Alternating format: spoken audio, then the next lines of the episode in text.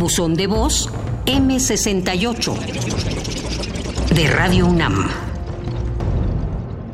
Soy Raúl Fidel Rocha y Alvarado. Quiero dar el testimonio el día 2 de octubre de 68 en Tlatelolco. Empezábamos a organizarnos para escuchar a los compañeros que estaban en el sexto piso del edificio Chihuahua. En ese momento empezó un movimiento del ejército que cubrió la, plaza en, unos instantes.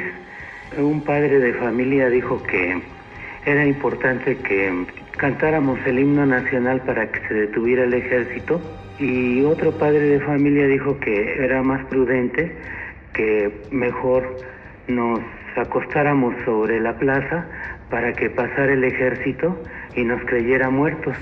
Cuando pasó el ejército, seguimos eh, atrás del ejército viendo cómo eran masacrados nuestros compañeros.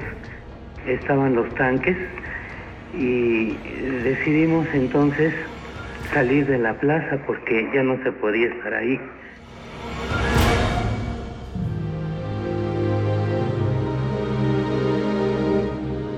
Gracias por compartir su testimonio. Recuerde que nos puede llamar al 56 23 32 81. Radio UNAM. Experiencia sonora.